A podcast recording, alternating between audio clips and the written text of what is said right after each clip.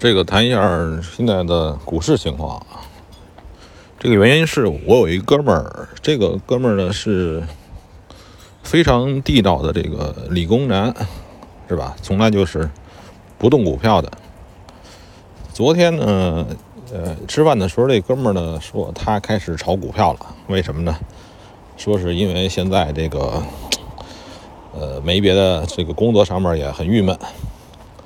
然后他这个一个动作让我也是也算吃一惊啊，因为按照我的经验来讲啊，什么时候你身边的那些压根儿不动股票的人，他如果开始动股票了，嗯，可能就标志着这个就是该出问题了。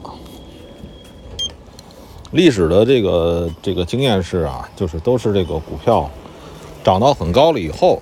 这个才会出现这个，比如说历史上六千点啊、五千点啊，但是现在呢，这个股票并不高。但是现在股票不高的现状啊，是中国的股票不高。那个美国、欧洲的什么法国呀、德国呀、荷兰啊、意大利啊、这个瑞士啊，他们的股指都很高了。也就是说，这个这个行业呢，嗯，由于嗯之前的问题吧，造成了这个股指股指的虚高。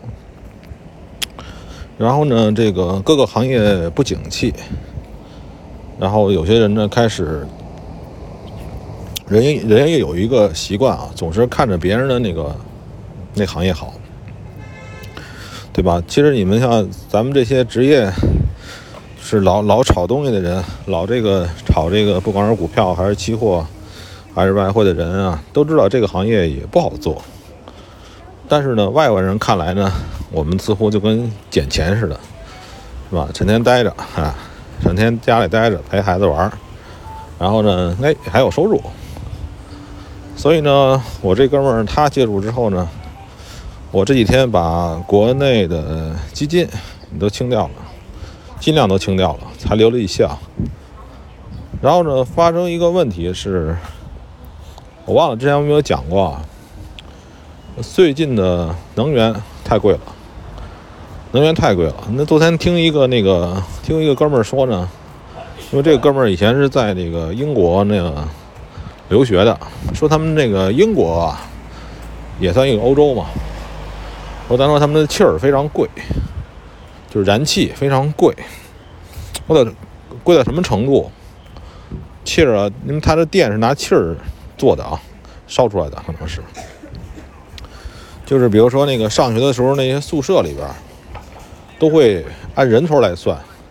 你比如说你们宿舍忽然来了一个呃远方的朋友过来住几天，那这一个人也要按照这个一人一天来最后去 AA 这个。电费，因为太贵了，相对来说是比较贵的，所以你你看现在不管天然气啊、煤啊这些化石能源嘛，天然气其实也算化石能源，嗯，涨了好多。这个后边的，然后同时现在这各国的股市还这么高，所以这个后续呢，不知道哪天啊，就是可能你认为是。主要矛盾的、威胁的东西，反而没引没有，反而没有引起这个连锁反应，没有连引没有引引起这个出事情出问题。但是那些小事儿，似乎不起眼的小事儿，有可能反而引起这个整个的这个这个这个股市的崩溃。现在是叫什么呢？就像那个很多时候说那个地上河似的。然后呢，随时有可能呢，就是不知道什么原因啊，就崩溃，甚至于小孩扔个石头，比如说把这个地上河打了一石，扔了一石头，都让这个河堤崩溃了，都有可能。所以没事干的话，尽管说不管你们是炒什么的吧，你去看看这个欧美股市的这个高位，这个绝对是有问题的。只是这个问题呢，是最后怎么解决？你不管是所谓的硬着陆和软着陆，最后都要着陆。然后呢，其实，在欧美市场里，它这个股市市场里呢，大多数会硬着陆，因为那个基本都是私有制嘛。所以说，这个谁也政府也管不了，就是说你卖股票的问题，对吧？比如说开始跌了，开始跌的情况下呢，你往外卖空，我也往外卖，都往外卖吧，就跟疫情的时候那次那几次熔断似的。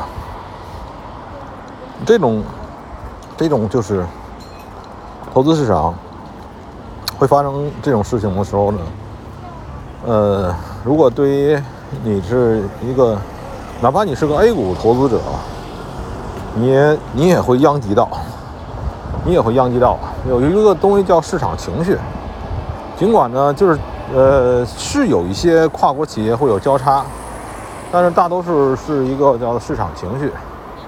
你比如说，都想现金落袋为安，现金为王，而不希望这个这个这个钱呢，还是在这个股市里，流动性啊什么，万一出问题呢？所以我的看法是，这个呃，现现在阶段现金为王，然后呢，等着吧，别的没办法。今天周六，哎，没得玩儿。嗯，好好健身吧。等这等待，等待崩溃，等待崩溃，等待欧美股票崩溃之后，是吧？没准又折折腰，折一半回来，然后再去看。这个我也不是预言师啊，我只是觉得现在很危险，就是宁可咱们错过，别赶上让你碰上这个这个折腰折腰这个行情，非常非常痛苦啊！真的非常痛苦那回，好吧，就这样吧，也算给大家一个警示吧。